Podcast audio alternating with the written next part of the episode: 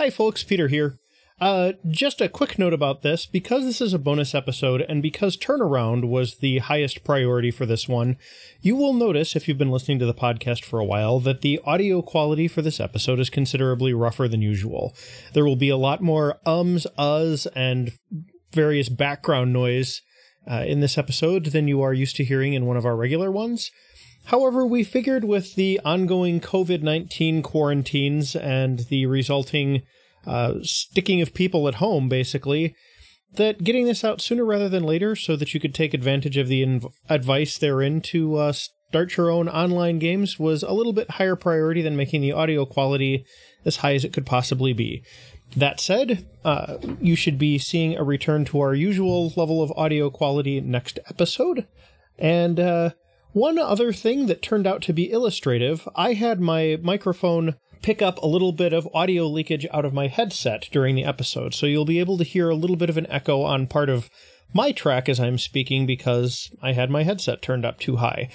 We mentioned that there is uh, a possibility of there being a little bit of an echo in the episode if uh, some sound escapes your headset, and you can hear a very mild case of what that can sound like if you listen closely. So, sorry about that, but hey, I guess I provided a useful example without meaning to. Uh, and with that, let's get on with the episode. This is Saving the Game, a Christian podcast about tabletop role playing games and collaborative storytelling. Recorded Monday, March 23rd of 2020, it's bonus episode 20.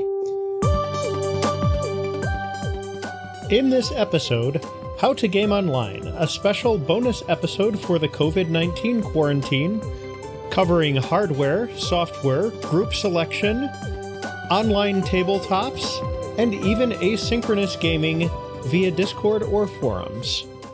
Welcome to Saving the Game. I'm Grant. I'm Peter. And I'm Jenny.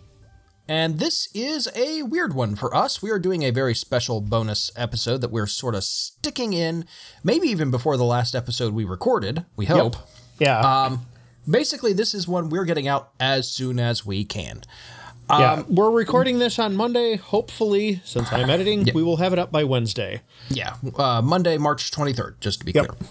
Um, we don't exactly need to tell the folks around us and the folks listening to us that things are kind of bad out there right now.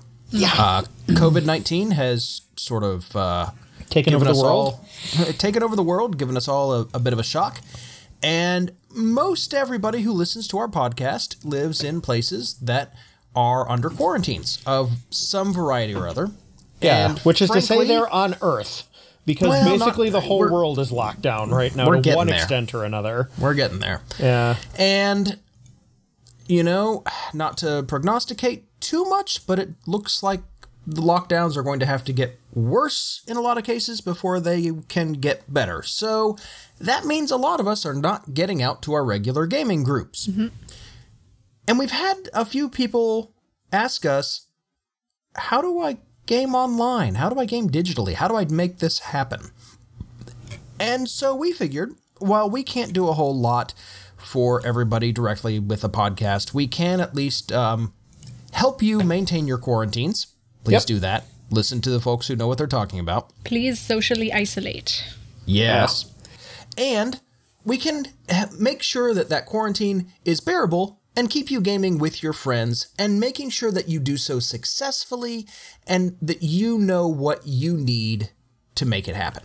So, because as it turns out, we actually have significant experience in this area. Oh yeah, I've been um, doing online gaming since like 2007.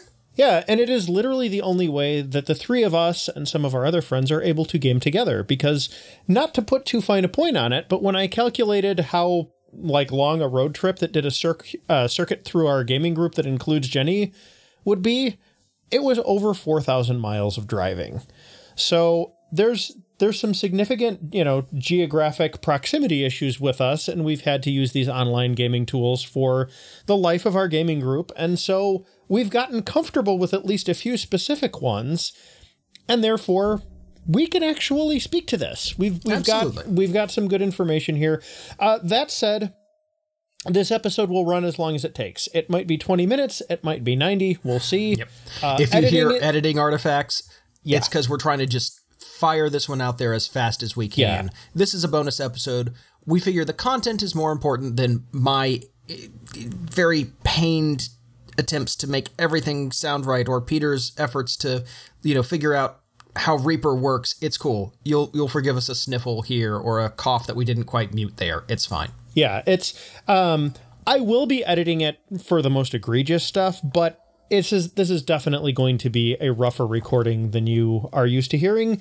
However, because we have decent quality microphones and stuff, we should still be plenty clear. It just won't be as polished as usual. Yeah. And don't think this is the only time we're talking about microphones in this episode.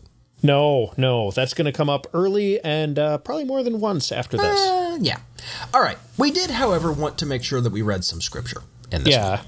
And uh, this is this is mostly kind of in the general blessings vein of things because stuff is rough out there right now. So, uh, absolutely. All right. Uh, so Numbers chapter six, verses twenty-four through twenty-six. The Lord bless you and keep you. The Lord make his face shine upon you and be gracious to you. The Lord turn his face toward you and give you peace. And this is Isaiah 40, 30, and 31. This is from the ESV instead of the NIV, which is what we usually read from. Even youth shall faint and be weary, and young men shall fall exhausted. But they who wait for the Lord shall renew their strength. They shall mount up with wings like eagles. They shall run and not be weary. They shall walk and not faint. And finally, we have Galatians chapter 6, verse 2. Carry each other's burdens, and in this way you will fulfill the law of Christ. So, we're talking about gaming remotely, and we kind of wanted to break this into two sections obviously a lot of people have questions about the technical piece of it, but and that's going to that, be the bulk of the episode. It is. But we kind of wanted to first talk about the social aspect of this. Yeah. Because a lot of, you know, how do I get gaming is not like uh, how do I figure out what Roll20 is and how it works. It's who do I go to for this? And that that's a little awkward. So, let's talk about that first. And yeah. first off, finding a group odds are you're already in a gaming group. And if you guys are all moving online, this is the easiest option. Yep. Uh, one other thing that um, bears mentioning here most gaming groups that have been going for any significant amount of time have had at least one person move away. Um, it just happens, you know. It's the modern world is mobile, yep. and you know, so you might, if you're moving online, have an opportunity to re include somebody that you haven't been able to game with before. I see no reason why you shouldn't pounce at that. Mm-hmm. Absolutely. Please do. Yeah. Yeah. They'll um, probably also, be as happy as you are. yeah, let's also not pretend that this will not come with speed bumps, uh, because it certainly has with some of the in person groups that we've tried to move online it takes an adjustment period and and mm-hmm. it's okay. You're not a bad group if like you all just decide you don't like gaming online together because it it doesn't work for every group. That's okay. Yeah. Yeah, um, it might involve significant changes to the way your game looks and works and runs. If you all go into that, the transition will be smoother. But if you're not all on the same page from the get go, it'll be a little bumpy. Yeah, you have to understand that the dynamic will change. Yeah, it, you're also not a bad group if you try to move an existing game online and the group survives, but the game does not. Mm-hmm. Um, as we'll get into later in the episode, there are some real key differences between gaming in person and gaming over the internet. And yeah, yeah, sometimes something that worked great sitting around a table with, you know, physical everything ain't gonna work so hot virtually. Mm-hmm. Yeah. So give yourself some grace there too. Yeah. So, uh, all of that having been said, if you are the sort of person who has not been able to uh, find an online group or move your group online, or you're just between groups at the moment and you, you want to find somebody to play with these days, you know, go ahead and set one up digitally. Obviously, I'd say pull from your existing friends and trustworthy people you know. Um, not to start things off with a plug immediately, but the Saving the Game Discord server has a looking for group channel. Uh, you might also see this abbreviated as LFG. Uh, yep. That apparently confuses folks. if you see LFG, that's usually looking for group. Yep, and that you can also find similar channels in lots of other uh, you know, online communities of the Yeah. gaming variety. Uh, I know um, there's a certain amount of that in gamers with jobs. I'm sure Fear the Boot still has, you know, some of those around. Yeah, like it's not even going to be a channel. It'll just be like every community, whether it's a forum or Discord server or group of emailing friends or subreddit or whatever, will have some organized means of saying, I want to hook up with people and play. Yep. Okay. So find that means and Yep. take And- advantage of it. you know what? Hit people up in communities that aren't gaming related. Um, the uh, the Greenville, South Carolina subreddit every couple of months has somebody be, has somebody post like, "Hey, anybody looking for a D and D group? Because I'm willing I'm willing to run." Yeah. I've And- I'm seriously considering uh making a post in my uh Lolita fashion groups that I'm in because every now and then I'll go to a meetup and D&D will will come up as a subject because if there are 3 gamers in the room it it, it probably will. Um of course, yeah. and and so these days it is not nearly as hard to find like D&D players in non D&D settings as it was even 5 years ago. Yeah, because I it's, mean, it's just know, so look, Our present hobby has gotten much more socially acceptable, which is great. Yeah. This is Yeah. something we've was- been actively working towards, so it's nice to see it happening. I was talking with some friends uh, in my other gaming group uh, last night. We just had a Google Hangout just to kind of reconnect, right? Because we're all kind of pinned in. Yeah. And of course, gaming came up because it did. And um, I don't know if you all knew this. Uh, Vin Diesel, Yes. all of the the Oh, yeah. Riddick, you know, he, of course he plays D and D. A lot of the movies that he's been in have been based off like his games and his D and D campaigns. yeah, like The Last Witch Hunter I think is one of them. Uh, yes, but also um, all of the Riddick stuff. Oh. Interesting. which I didn't. At least that's what my friends were telling me. But the thing is, he taught Judi Dench how to play D and D. That I She did plays hear. with her, I she did know plays about with this, her grandchildren, That's fantastic. and she taught him how to crochet, and he crochets on set. so, listen. If Dame Judi Dench is playing D and D with her grandkids, it's not like this is something that we all need to be ashamed of anymore. We are long since past that point. Okay, Yeah. it's out there. People want to try it. People are curious. People want something to do these days that they don't have to, you know, sh- go meet people with. Great, jump on it. Okay. yeah. Um Now, playing with random people online has a lot of safety considerations that you need to be careful with. Uh, be ready to police a group as necessary. And I understand the line between internet randos and people organizing through a forum can be blurry. Yep. Be careful with it, all right? Just because you have interacted with somebody a few times on a forum does not mean that they are the sort of person you want to game with. Yeah. There may be a little more trustworthy than someone you literally do not know out of like your local town's subreddit or something, but you know, be ready to police that, set clear standards for behavior ahead of time. Mm-hmm. this is a perfect time to bring out the safety measures and, and safety techniques. But I would Yeah, say it's not the perfect time. It is an at time when you absolutely must. Yeah. Yeah. Like You it, know, I, I would say it's not that, optional. dis- that distinction is, I mean, you really, you really need to all the time, regardless of whether you're playing with people you've known for decades or whether you're playing with people you've just started playing with now. Yeah, of course. Um, the other piece of of this I want to talk about is investment.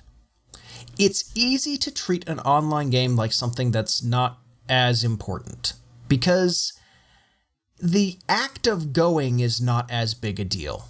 You're like just, I mean, in some cases, you're literally just like getting into a Discord channel on your phone, setting your phone down, and lying on your couch and talking to people for a couple hours. That's easy to bow out of. And not treating that seriously is an excellent way for an entire gaming group to disintegrate, and that almost happened to us. So, Yeah. Now, to be clear, your personal issues in life come first, yes, they do. and a good group will understand that. Yep. But try and treat your online game like a regular tabletop game session in terms of investment. And that means not over investing just as much as under investing. Okay? Absolutely. He says, guiltily raising his hand. Um, I, I will also say this it's in some ways easier to get investment in a digital game because you're already online and you're already interacting electronically and you can take advantage of that. Send relevant images, whether they're like amazing artwork that like totally fits into the game or D&D memes, whatever it is, send them to the group. Have little text-based role-playing sidebars going on. Have an entire channel that is dedicated to you know, pretending the PCs are sitting around the campfire and just chatting in character, okay? Now, these aren't specific to the quarantimes or digital role playing, but you know, you're already doing it. Go ahead, right? Yeah, take advantage It's advantage just fun of to it. do. Uh, you know what I'm- I'm reminded of? You guys have played Dragon Age, right? Oh yeah, yeah. yeah. Whole So series. you, you know how you could always go back to camp and you know talk with NPCs. Like I'm kind of envisioning Yep. that is just have like that sort of interaction just available. of course, now I'm picturing talking with the dog back in camp. So Yeah, well, okay, look, there's that. But you know, it's fine. It was a great dog. So anyway, you know, Someone make a Discord dog bot, please. yeah, seriously. Um, yes, make the Mabari Warhound as a, a Discord bot. I'm All right, begging we've you. gotten we have gotten off track. Sorry. I apologize. we no no no no no. We're, we need to allow ourselves to drift a little bit. It's a Yeah. bonus episode. Bonus time. So I know, I know. We will probably have more social stuff to say as we go through the rest of this, but we do need to move on to the technical stuff. And, you know, largely these are just regular groups, but there's a couple of those social things we wanted to warn you about. okay, so let me let me get into um, devices a little bit here because I've got some stuff to say here. So, um, a desktop PC, if you can make it work, especially one with multiple monitors, is the ideal thing to do internet gaming from behind. Sure. You do not need to invest in one if your group is moving online. If you have one already, use it. Yeah. I, I I can also say most modern televisions double as monitors. They've got HDMI or DisplayPort hookups. It's not a problem. And you can easily just plug your laptop into your TV, use your TV as your great big battle map, and have, you know, the rest of the game stuff, your video chat or whatever, running on your laptop screen. Yeah, absolutely. Sack out on the couch, enjoy yourself. Yeah. Yeah, um, take advantage of whatever cool smartphone TV linkages you might have if you have those things. But I also can assure you, especially for theater of the, theater of the mind role playing where you just need voice chat, all you need is a phone. Okay? Yeah, okay, but but let's let's be clear about this. A PC is better than a laptop, is better than a tablet, is better than a phone. Um, you the generally speaking, and the reason for that is the more screen real estate you have, especially if you are using a virtual tabletop, the easier it is going to be for you to engage. Now, once again, this is a preference, not a need. You do not need to go invest in a desktop PC with a large monitor or a mm-hmm. TV that, you know, can attach to your laptop if you don't have one or whatever else in order Yeah. to do this. You can make it work. I would Absolutely. say this may this may be like jumping ahead a little bit, but hey, bonus episode time. I would say Yeah. a decent metric to go by is the crunchier this the game system you're using, the crunchier the hardware system you should be using. You know, yeah, that's, if you're that's pretty playing, appropriate. If you're playing primetime adventures, a cell phone is probably fine. yeah. Well, I mean, we've in um the vampire game we were playing for there, we've really just, you know, most of it was theater of the mind and we'd occasionally roll a few d10s. Well, a phone literally was all that some of our players needed, yeah, you know? It was fine. yeah. Um, Now, if you're the GM, you probably need more screens. Okay. Yeah. And that's because just like when you're GMing, you've got, you know, what you're interacting with the players through, whether that's a map, voice chat, or, you know, or something like that, and your notes. And it's kind of nice to have your notes over on one screen and the video call or the virtual tabletop or whatever on another screen. Or, you know, if you have all three, even better. But again, if you're just using one screen, it's fine. You can put stuff side by side, or you can just alt tab a lot.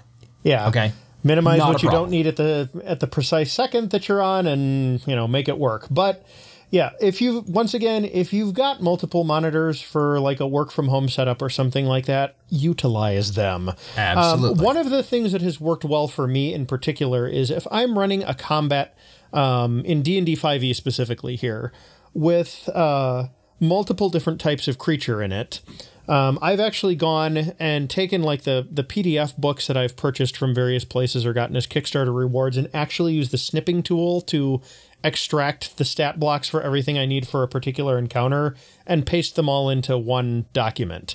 It's Yeah. not pretty, but you've got then you can slap that up on your second monitor and you've got all of the stats you need for an entire combat sitting there easy at hand. It's wonderful. It's also not the worst thing if you are like me to have a physical notebook if you're the GM separate mm-hmm. from the screen.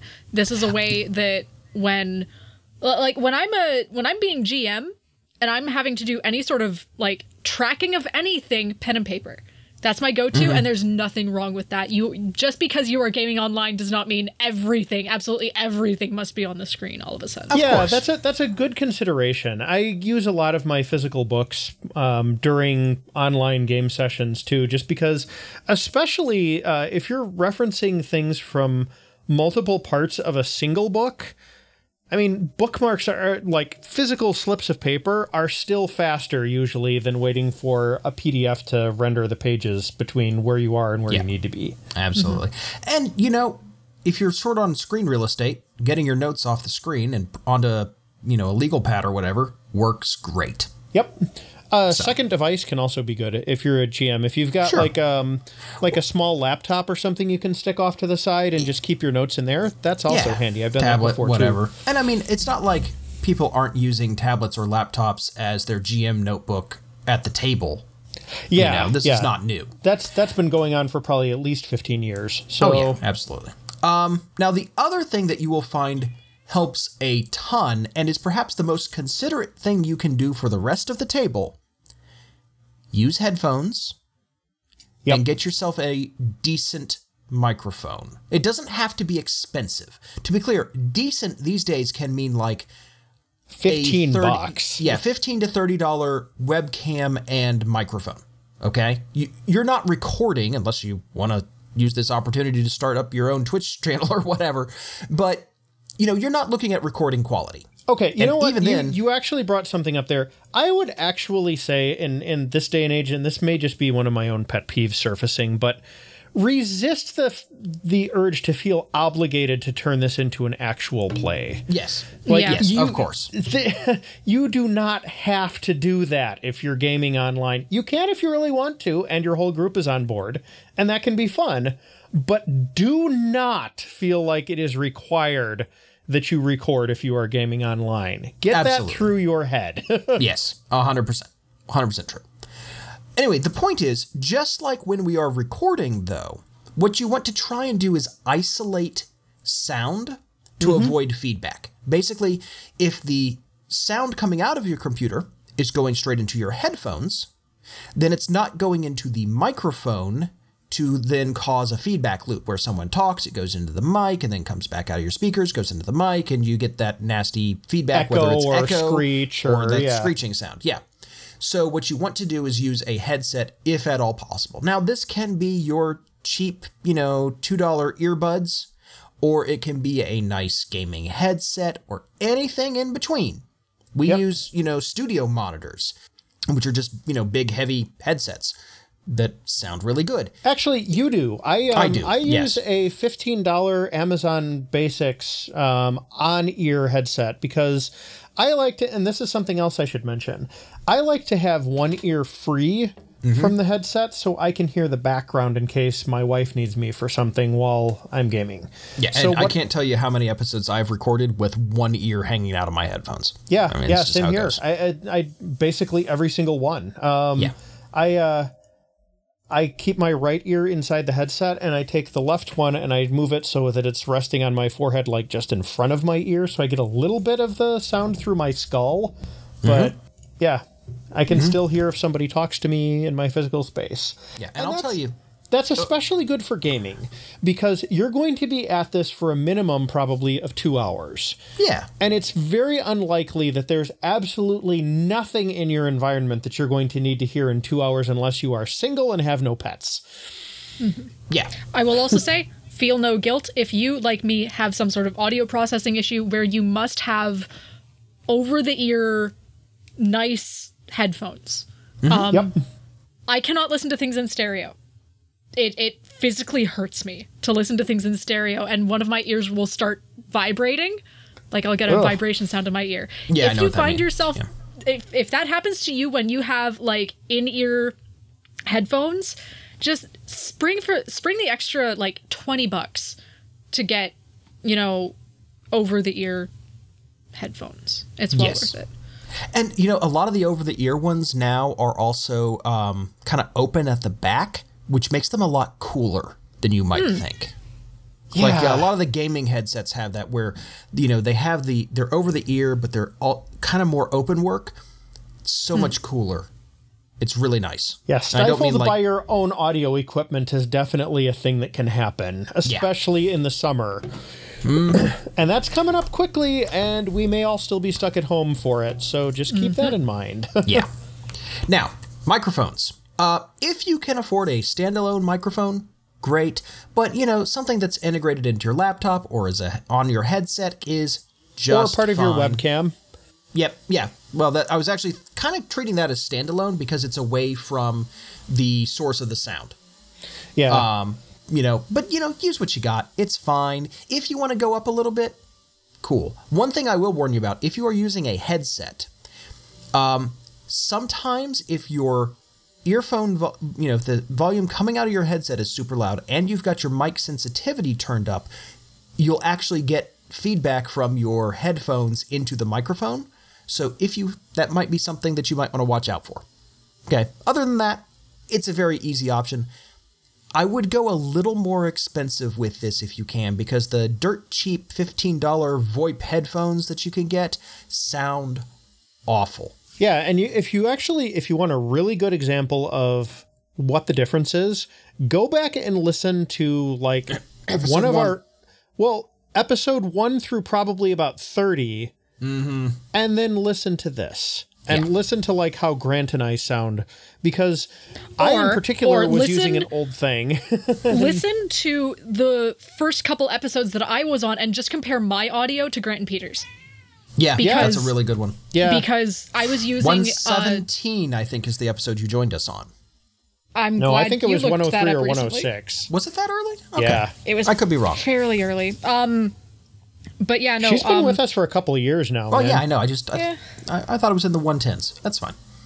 I was pretty sure it was in the 110s too. I don't know anymore. It's been a couple years. Uh, it has, yeah. But yeah, no, I was using a headset mic and the the my voice sounds completely different. Like it's not even a, an audio quality thing. Like it's one thing to have, you know, a static filter over and be like, "Oh yeah, it's a little staticky." It's another thing to sound like a different person. Yeah, because microphones pick up different levels of frequencies and Yeah. different ranges of frequencies, and they process the output a little differently. It makes a huge difference. It was episode 106. 106. Okay. Okay. Well, there we go. I don't know where I thought got 117 from. Oh well, Yeah, it's okay. whatever. Yeah. Um, now, I- I will also say, even like a a thirty dollar webcam with a microphone in it is better than a super cheap headset. Okay? Yeah. like, and I know that from experience. And I will say, unless you are very wealthy, that the $70 Audio Technica microphones that Jenny and I use are the point at which you really hit diminishing returns. Yeah, you Yeah. do not need something at that level because you also have to have like the hard the stand and all that other stuff. Yeah. you don't need that for gaming. Trust Yeah. me. Okay, like If, you're, going to start a more than podcast, thir- yeah, if you're spending more than thirty, you need to be doing so because with the explicit intention of getting a good microphone. Okay. Uh, and that's 30 US, just so we're clear. Um, webcam, this is going to depend on your group, your internet, a few other things. I would recommend one if you can use it. We'll talk about why we don't in a little bit, but I like having a webcam because I like interacting with the people I'm role playing with, not the tokens moving around on the map, if at all possible. Yeah, mm-hmm. I will say this for webcams though. Either everybody uses them or nobody uses them. Yes. Yeah. I mean, well, Yeah, I, No, okay. you know what? so- I'm gonna disagree. you I'm gonna what? disagree, Okay, so because this is this is a place where we don't always agree on this, but I think if you're going to have if you're going to be the one person who's sitting there without being able to send your visual cues and stuff, you're going to probably get trampled in the conversation more than a lot of other people. And switching off the audio and making people go entirely, or the visual and making people go entirely on audio cues, at least levels the playing field there. The That's thing true. that's making me say this is back, um, just. Th- other considerations like this can happen too. I remember back when we were doing our Shadowrun game when we first started the podcast, and Chrissy often had audio issues. Like the equipment that she was using, it was hard to hear her and stuff. Well, she was on her phone. Yeah, she got run over by me and our other player so many times because we just couldn't hear her.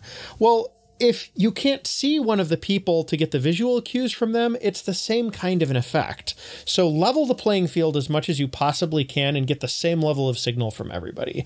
That said, if the GM is the only person who isn't doing visual, that's probably okay. But if it's one of the players, everybody turn off your cameras, in my opinion. I mean, I'm going to leave that up to each group, but you're right that having one one person not using the microphone or not using the webcam can leave them out of the conversation a little bit. You're right. That's Yeah. something to warn people about, but I, I would not say that every group's going to treat it as all or nothing. However, webcams are good because getting those facial expressions is often really nice, right? That's one of the big benefits of being at the table is you can read body language and you know you can see funny faces as people do stuff, and that's great. So if you can do that, I'd recommend it. Yeah. Now, network connections can make that difficult depending on how much uh, of a what kind of network connection people are working with.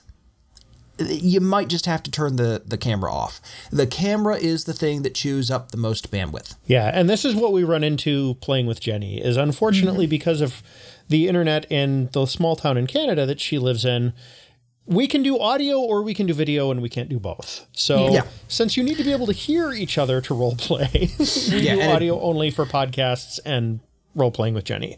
Right. Um, and, you know, having done a podcast for seven and a half years, we're kind of used to working off each other's audio cues. That helps a lot.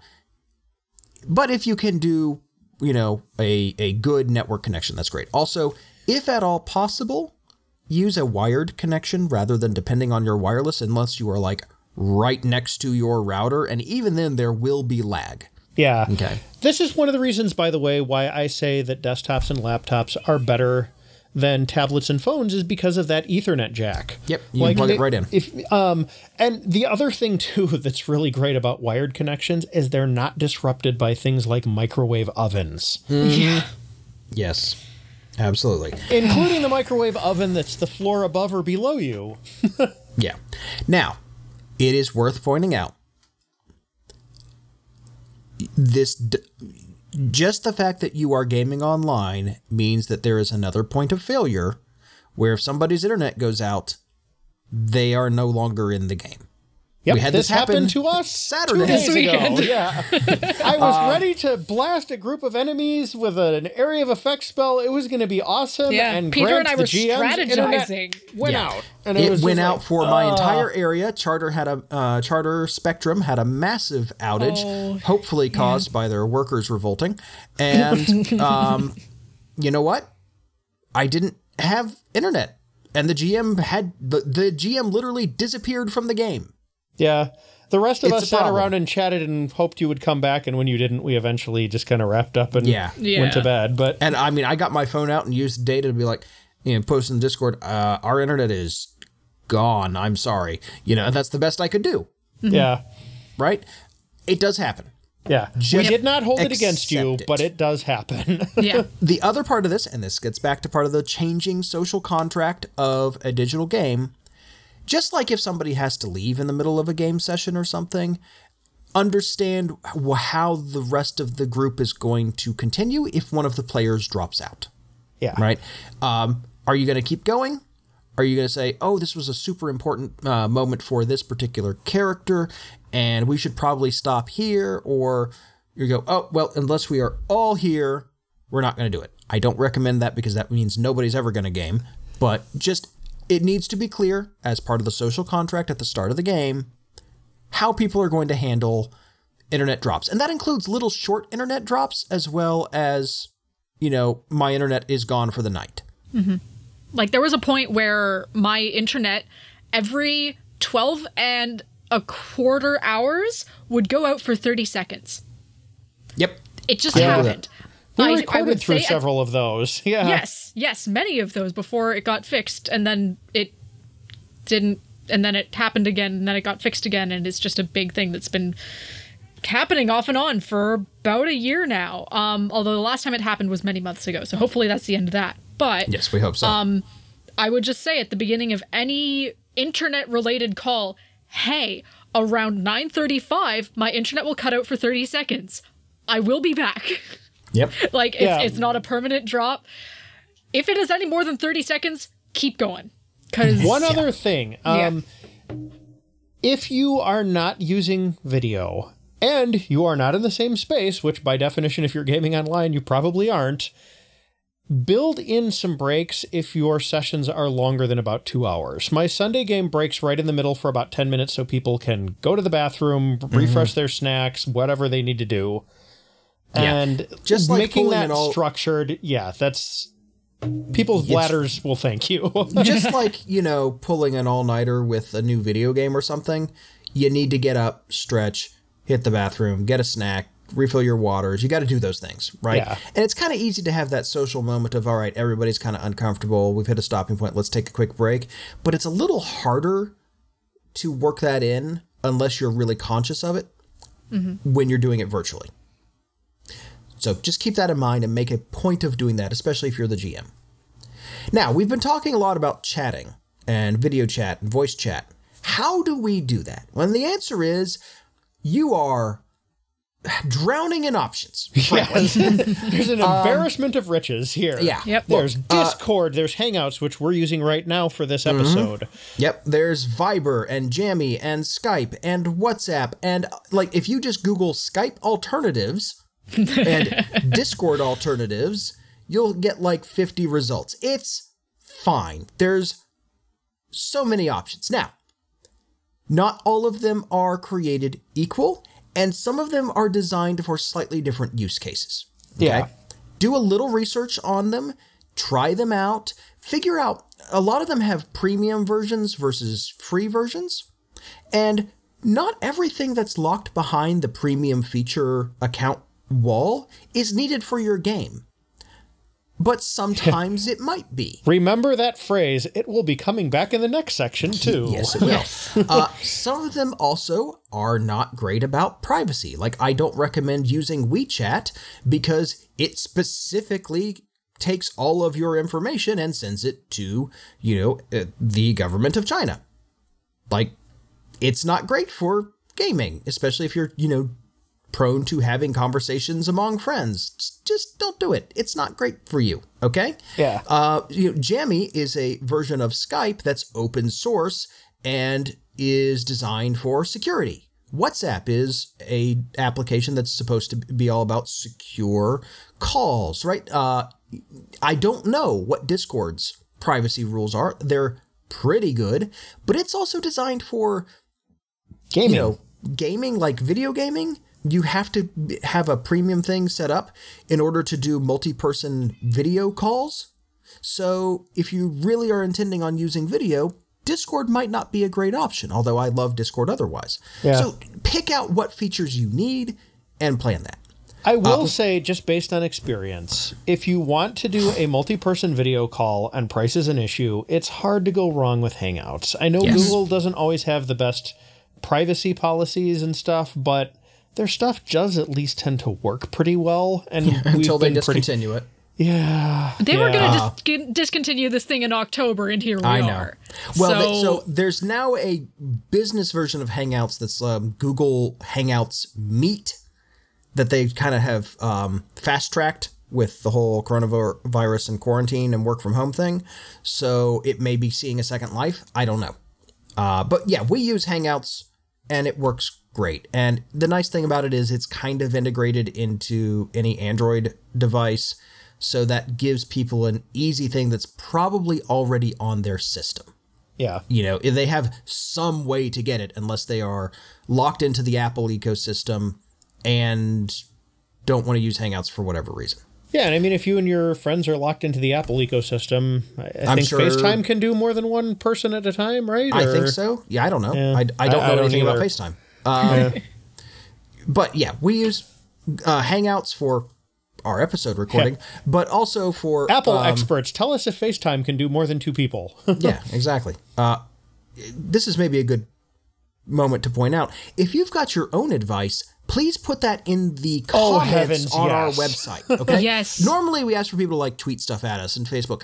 I kind of want all this in one place. So if you go to stgcast.org and you find this episode, put it in the comments there. Let's all kind of have that in one place so that everybody can look that up. Okay? Yeah, this is also a good time to mention that as we are recording this, I have put up a blog post that is a shorter version of this conversation. It's been up since about noon today. Yeah. Yeah. That's also a good resource. I'm sure we'll link that and some of the material will end up in the show notes. There will be some bleed. It's fine. Yeah. Uh, anyway, we use Discord for uh, obviously for saving the game as like a community uh, because having a chat server has plenty of other uses. I also use one for my Sunday gaming group. We have a voice channel set up there, and that's one cool thing about Discord is you can have multiple voice channels that people can just join. So if you've got like several games sharing a server among your friends, you can absolutely do that, and it's great. It's also nice to have a chat server that people are already in because then you can have those side conversations and out of character conversations and have all that going on. And there are even bots that handle dice rolling that you can add to Discord and you know a bunch of other cool stuff. Just experiment with it. Yeah, See what my, works best um, for your group. I will say, like, whether you're meeting in person or online, like, a free Discord server is a great thing for any gaming group to have. It helps with scheduling, it gives you a place to put, like, game related discussion that comes up in the middle of the week. As you become better friends with people, it lets you stay in touch with each other more often. You know, a Discord or a Slack or some other similar communications tool, just a wonderful thing for a gaming group to have. Oh, yeah, it's just great. period. All right. Now the big one. Yep. Virtual tabletops. Yep. All right. Some general notes on this first, okay? Yep. There are a bunch of these. Most of them are quite good, especially the big ones. Yeah. Okay? In many cases, just like with the VoIP solutions that we talked about, there are features that are limited by like, you know, free versus paid accounts. And in the case of Roll20, I know there are two levels of paid accounts, maybe even three. I think it's I think it's two. Yeah. Um, The thing is, unless you want to have a game that is just visually amazing, or you're doing like custom designs of character sheets, or you need to have just an absolutely enormous amount of files uploaded, you probably don't need a premium account. Now, if you want to support the product, great. Yeah. If you want any of those things, great. I ha- I would love to have dynamic lighting and line of sight calculation in our D&D game. That'd be sweet cuz we're for once doing a module with lots of dungeon crawls and it'd be super cool to be like, "Hey, we know exactly what you can see." yeah. right? If I could draw out like little line of sight blockers, it would have made our last encounter super cool with all the like the the rocks that you were dodging around. Mm-hmm. Oh and all yeah, that, that, stuff, guy right? running around behind that, and yeah, that would have Yeah, been. it would have been super cool, and I kind of regret not having that. But I also have not had it in the budget, especially now, to pay for something like that. Generally speaking, though, only the GM needs the premium account in order for the, that game to use it. So if you really need to, and you've got like a, a group that's kind of used to all chipping in anyway, just saying, hey, you know, what's the cost of a premium account? Let's, you know, prorate that among everybody. You can do that Yeah. if you really want those features. Now, one other thing that I will mention, um, we ha- we specifically our group has some experience with Roll Twenty. We've been Yes. using that for a while uh, due to momentum more than anything else. Um, so, if you want to ask us in the Discord specific Roll Twenty related questions. At the very least, we can probably at least point you to the documentation that's necessary. exactly. However, and- there uh, are real quick, Okay. real quick. The thing, the reason we know a lot about Roll Twenty and don't know a lot about the others is that you once you kind of pick a uh, one of these tools, you'll tend to stick with it because you know how its tool set works. So Yeah. try them all out and then pick one and get good at it. Is my recommendation. Yeah. There that said, like there are several. so Oh, yeah. Um Roll Twenty is the one that we were the most familiar with. I've been kind of thinking about taking a look at Astral because Yep. it's made by the same people as Drive Through RPG. Um and it's, Mm-hmm. they it's also- newer, so it it's gonna have less like, you know, creakiness and stuff that's inherited also- from previous versions. I think they also did a really generous offer once all of the coronavirus quarantines started. They did. And, and that is another big plus, especially right now. okay, well I mean Uh, Fantasy I- Grounds is another good one. Yeah, but I mean, as far as that offer goes, are you surprised? I mean, they've done huge charity bundles and stuff for everything since Hurricane Katrina up to the I- I'm Australian not- wildfires. I'm not surprised because I didn't know it was owned by them and it's new information to me. Ah, okay. Yeah. So, um, sorry. Like Grant said, uh, Fantasy Grounds is another one. That one is pretty much paid only, though. You have Mm-hmm. It to is. shell out 10 bucks just kind of for the base um, license for Fantasy Grounds, and then you need to buy like individual systems and stuff as plugins to it. And Yeah, yeah. There are also, however, ones that don't run in the web. Um, okay. You can actually do a lot of this with Tabletop Simulator if you want to get really crazy. um, but there's another one called Map Tool that I used way back in the day before Roll20 existed. This was kind of what you had to work with. It's a standalone program. It's free. Um, and I think it's actually uh, open source. I found I found its GitHub uh, project actually, uh, but the one tricky thing about it is each user has to connect uh, to one player who's acting as the host. So you have to have some minimal knowledge of like how to get your IP address, how to open up a firewall port, and do uh, port forwarding if you're the host, all that sort of stuff. You need to have that little bit of network knowledge. So be aware of that. Yeah, now, I and don't that believe stuff that sounds intimidating if you're not techie. It's really not that it- bad. you can find a lot of instructions on how to do it, to be Yeah. sure. I also don't believe that the host has to be the GM. So that does make it a little easier, right? You can have the one technical Yeah. person do it, and then the GM can run the game. Map tool is, it's a little grognardy, to be perfectly honest, but it is very powerful because all of the premium stuff in all of these tools that we've talked about, Map Tool has if you go to the trouble of incorporating it. You can, but like, if you want a fifth edition system, you can find a community made package for it. But if you want Savage Worlds, you might have to write your own. yeah. Like, it's, you know, the user community is not absolutely enormous. There are more of these out there, but this is MapTool is the one I was using way back in the day. It does exist. It is an option. Okay, uh, and like I said, Tabletop Simulator is another one that exists, and that that has the advantage of hey, you know, we didn't uh, we didn't have everybody show up who wants to play Dominion. yeah. You know, Well, and okay, so here's the other thing too. Um, since we're t- starting to talk about different systems, in some cases you may not need a virtual tabletop at all. Yeah. If you're running like Fate or a Powered by the Apocalypse game or Powered by the Apocalypse is a really good example because it's what are you rolling? 2d6. You know what? I think we can all trust each other to roll 2d6 on the table and read them out. Or Yeah. if you really want to like see the rolls as they come through, there's like communal dice roller stuff Yeah. that's online that you can you can use if you really like, you know, like watching, oh man, what did he roll? And you you know, Yeah. you see everybody sees it and Or- if or it's those good, everybody Discord bots. cheers or groans or yeah. Yeah, the. Discord bots. You're like, you know, you just have a channel for dice rolls. You roll it, boom, done. Right. Yep.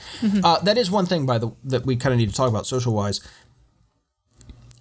You're gonna be unless you're using a virtual tabletop or some other thing that publicizes dice rolls. If you want to use physical dice, you can absolutely do that. But there needs to be enough trust at the table that everybody's rolling their dice, looking down and says, "Oh, this is what I rolled." Okay. Yeah. Now, if you are playing with somebody who you don't trust to read the dice out to you, that suggests maybe some other issue in your gaming group, but be aware of that. Okay. That's just a thing to to take note of. Yeah. And again, if you're using a virtual tabletop or a dice roller or whatever, it's not a big deal. The other thing too that you can do if, you know, once again, it's the issue isn't so much trust, but like wanting like the the visceral thing is you can always just point your webcam down towards where your dice are rolling. Oh yeah, absolutely. Mm-hmm. I mean, if, you've you, got one. if you don't want to show your face, just point it down, roll there, boom, done. Right. Yeah. So you've got a virtual tabletop. What do you what do you put on it? What do you show? Depends So- on the tabletop, but I mean, a lot of the time you're going to be putting things like character sheets and battle maps on there. Right. So character sheets, your tabletop thing should be able to handle one way or another. Yeah. Most but- of the major systems are already integrated into some of the more mature solutions Mm-hmm. like uh, Fantasy Grounds and Roll20. Yep. Um, you you'll have your World of Darkness, your, you know, more popular editions of D&D. I'm gonna I'm gonna laugh a little bit at the integration of World of Darkness because Okay, yeah, we did run into that with Innocence, but it's and also your vampire game, but I'm not Mm. Yeah. in that, so I wasn't Yeah. Mm. there for that experience. It, the quality they does try. vary. They, that, that's people try, and there's always there's usually something unless you're playing something really obscure or really homebrew. Okay. or really new.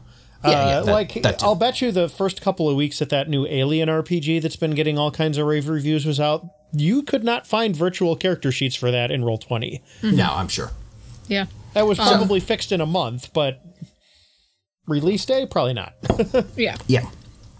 Okay. Um. Uh, go ahead, Jay. One thing I will say uh, about Roll20, uh, my first experience with Roll20 was a Monsterhearts game. Um, Roll20 actually made it significantly easier to play than I think it would have been in person because you with Monsterhearts it's so narrative and so character based. We had a character relation map. And that was all that we really looked at the entire time. We didn't really need we didn't need battle maps. We didn't need I think we had a map of the town as well as like a handout within roll 20, but like even then it, it was just we were mostly able to map things out ourselves on this collective character relationship map. Okay, so yeah, that that actually brings up a cool point. So, um, you can use the space that would normally be reserved for a battle map for all kinds of neat visual stuff. For a while, when I first started um, running my Sunday game, because it was an archipelago, I found a picture of a really neat looking sailing ship from some Magic the Gathering art and stuck that up whenever we weren't on an encounter map, just so you had something that was evocative of the setting Yeah. to look at while you were gaming. Well, the vampire game just had like a Google Street View map of where we were, and that was great. I just I literally just took a screenshot, put it in there, and that was kind of enough because I was like, oh yeah, this is where we are, and roughly speaking, what we're talking about, and that let people like draw around and be like, yeah, over here I'm doing X, you know, stuff like that. I mean, even in our D and D game on Saturdays, the ability to very quickly switch between maps is super nice. Like, okay, yeah, we're looking at the town map, now we're looking at the area map, and now we're at this dungeon. I just, you know, quickly switch them around. It requires a little bit of setup ahead of time, but it's so much easier than, oh, hold on, let me find the handout, and oh, yeah, oh, ah, ah, George, why did you wrinkle it? Okay, let's smooth it out. Let's, yeah, move your chips. Let's, let's get it laid out here so everyone can see. Like, none Yeah, this is one thing that um, virtual tabletops can actually make easier. You know what the other one is? Miniatures. Using like a little token stamping thing, and I, I will post a link to Token Stamp 2, which Grant and I both use, is so much less labor intensive than sitting there with your tiny little paintbrush and your pewter miniature. It may not be as satisfying, but boy, howdy, is it quicker. okay, let, let's talk about art and the use of art. Okay. So, both maps, and I mean here battle maps and world maps and whatever, and character art, there is so much of that out there on the internet.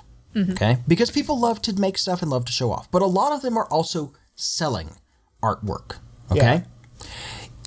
And a You lot of them can have just taken a major financial hit because conventions are closing and a lot of them re- rely on So- conventions Yep. to survive. You c yeah.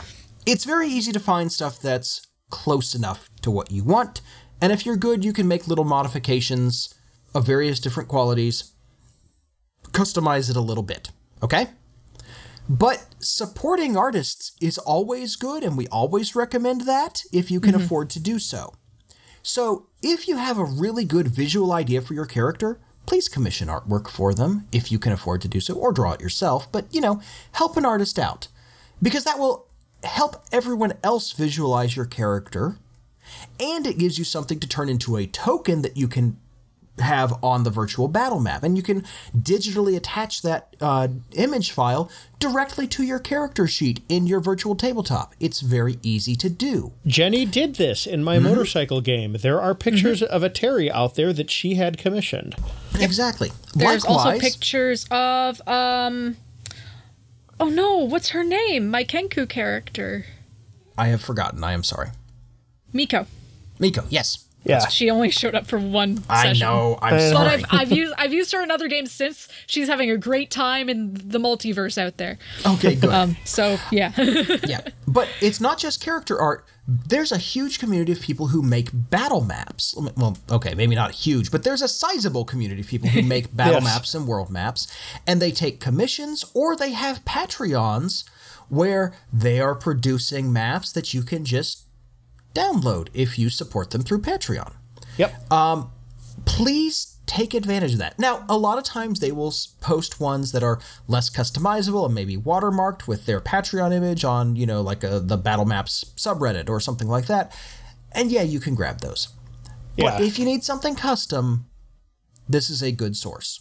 yep.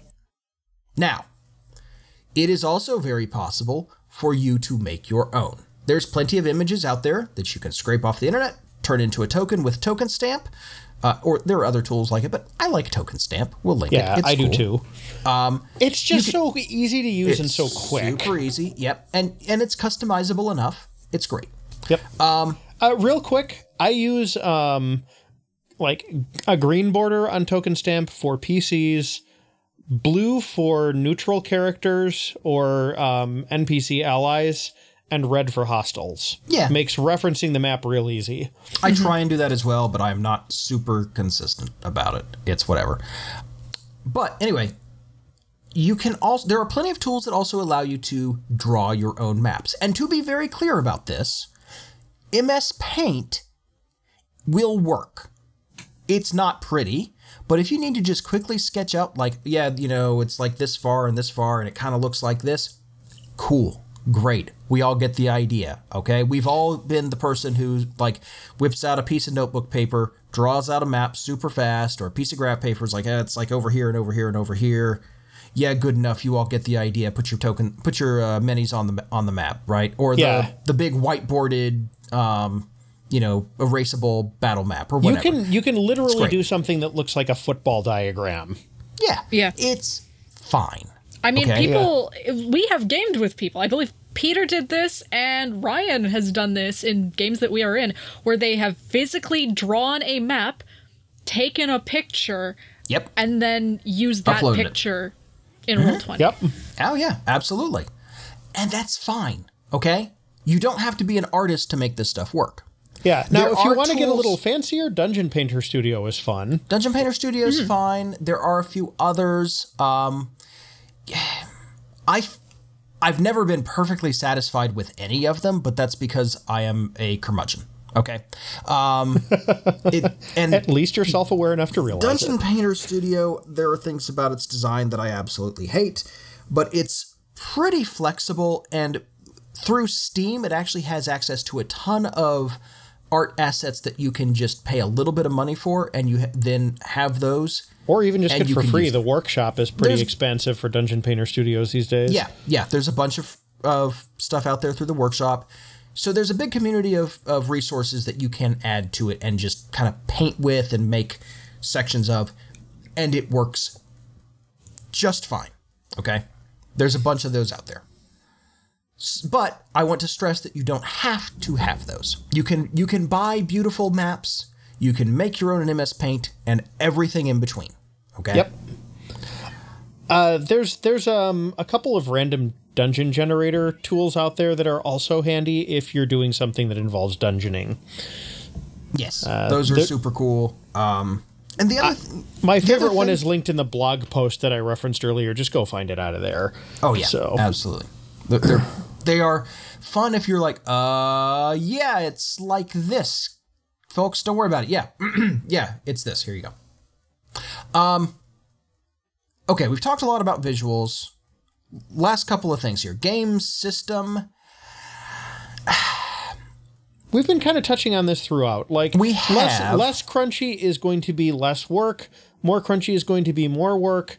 That Mm-hmm. said, even the crunchiest system out there, you know, like Pathfinder First Edition or D and D three five, will still work on It will. this. Yeah. You've just got a few more things to keep track of, but you would have that if you were sitting at a table anyways. Just give yourself prep time accordingly and off to the races you go. Yeah. And, you know, the the nice thing about having everything digital is you are not the only person trying to create this stuff. Other people have made art and maps and rules and character sheets and all that sort of stuff. You can take advantage of all of that. People have done the work for you, okay? Um one thing I will warn you about don't try and make all of your art consistent on your maps unless you're draw literally drawing all of it yourself. Okay, it's will just not not, going to happen. Don't worry about it. All right, or if you're doing like what I did, which is buy a digital copy of a module where it has all been professionally produced by a single company that has specific art styles and then all of that, you know, all of those maps are what I'm using, okay? But that's Yeah. literally all from a single source for a single module. Okay, that's that's the very rare exception, not the rule. Yeah. If you're, if you're uh, homebrewing anything, nothing's going to be exactly super duper consistent. And even yeah. and even though you are using a module, all of our character portraits are slightly different are. styles because Yeah. we didn't take directly from the module for that. Yeah, you all grabbed So- cool characters here and there off the internet, you know, DeviantArt or whatever, and just found them. Yeah, and that's do not great. obsess over consistent art style for oh, this. good lord, for the yes. love of all that is good and holy in the world, do Yeah. not obsess over You know, one the- consistent art style. Do you know one of the biggest time savers has been for me? What's something I've learned to do with the module? Like, not all of the uh, described monsters in the module have individual artwork. A lot of them just have like a generic, uh, you know, humanoid or beast uh, image that they use. Right. And then, and so I was like, oh well, I'll just I'm not going to bother, you know, getting like a panther image for the panther token when whenever that comes up. I'll just use that. And freeing myself from the idea that I have to have unique art for every single uh, type of creature or you know or monster or whatever. It has saved me so much prep time. you have no idea. it's like, yeah, these are Yeah. beasts. Look, they're giant rats. Don't worry about it. yeah, I use mean, your you're imagination. Gonna, yeah, you're going to be picturing most of the stuff up in your head, anyways. So Yeah. It's cool. Uh, anyway, game system. Again, if you, I will say this, I think if you're able to use webcams, having a system that doesn't require you to look down at your character sheet, character sheet or look at a virtual tabletop and instead lets you look at the camera is great. Okay? Mm-hmm. Because we're all kind of starving for human contact right now.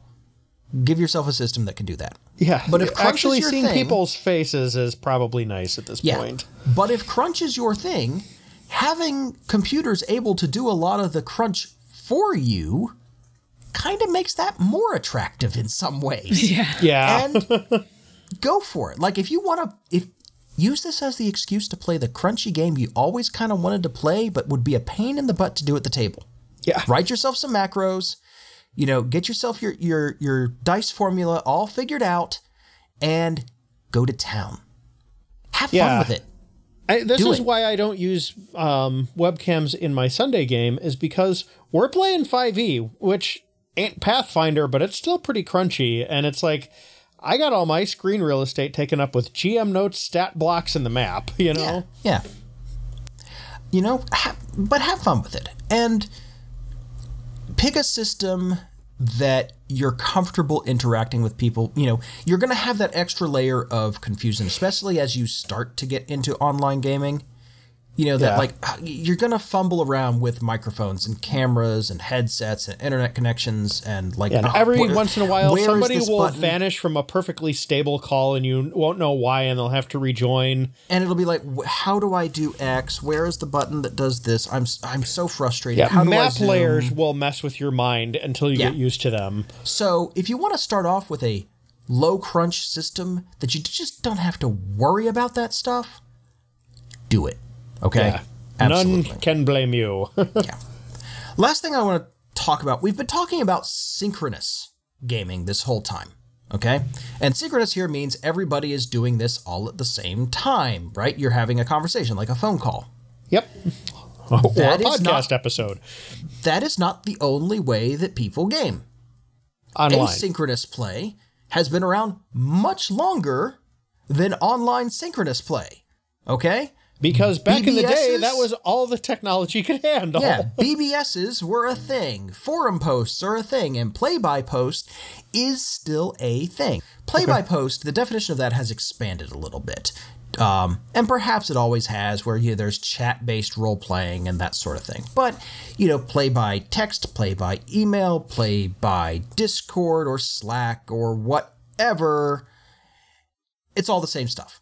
Okay? You write your message out, you post it to whatever your medium is, and then someone else, in their own time, responds. This is better than nothing. I don't personally love it, but it can be really cool. And if you are not super anxious about what you post, the ability to like type out a, a post and have it all dump out in one block of text rather than be interrupted and you know tell Jerry to shut up over there because he keeps inter- keeps interrupting me trying to get his role playing in. No, it's my turn. You be quiet. Like that's great. Okay. Uh, and if you are in wildly different time zones, uh, or you know, if somebody doesn't speak your language quite as well, this works great. You know, because taking a, you know having a few extra minutes to like be able to look up a word. How do I spell this? How what? Is, how do I translate this idea? You know, how does English grammar work? Oh, right, it's dumb. It's like this. Like that's really helpful. It really is. Okay, or you know, there is literally no limit to the time zones that people can play in if you're doing play by post. It's pretty great. Now, if you are doing a lot of this stuff, persistence can be a little bit tricky, and I would kind of recommend something that's more persistent than, say, Discord if you're doing this. Okay? Yeah. Um, especially if you need to go back and look at stuff that happened a long time ago. Um, and Discord has just- some search features, but it'll take you a Uh, while to dig up what tough. you need.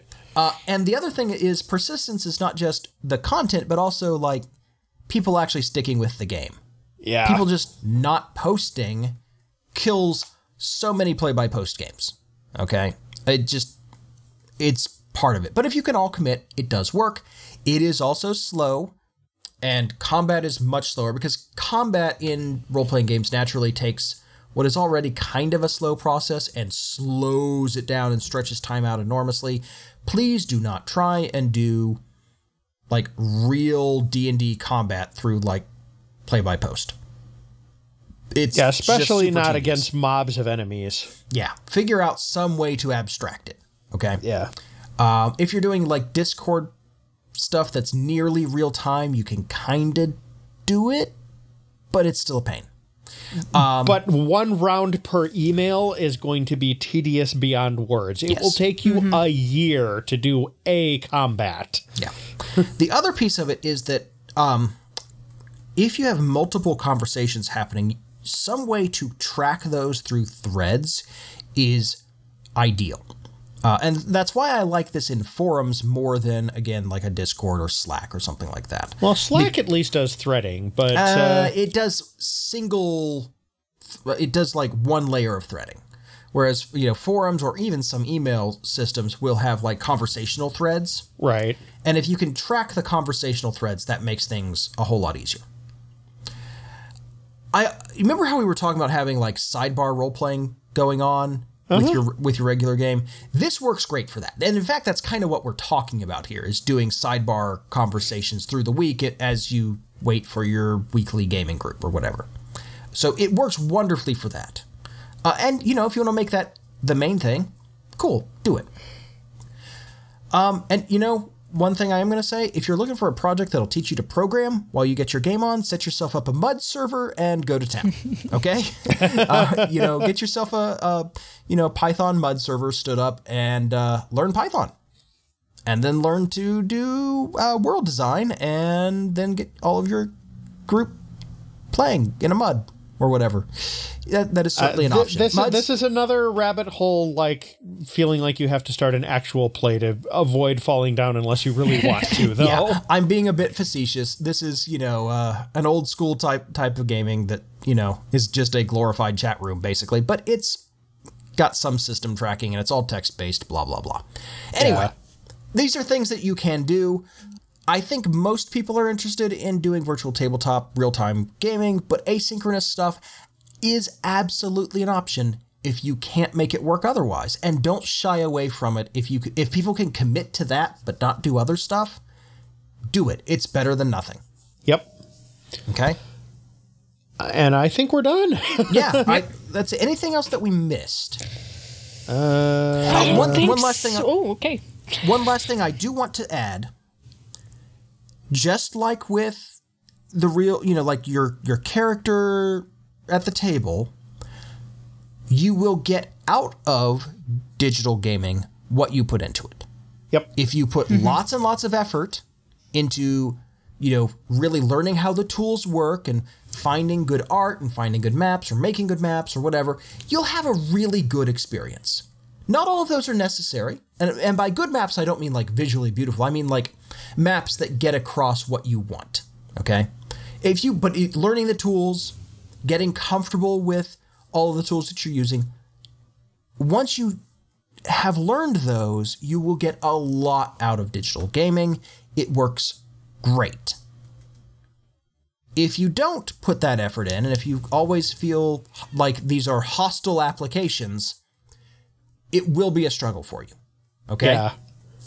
So please take time to learn how they work. Ask for help.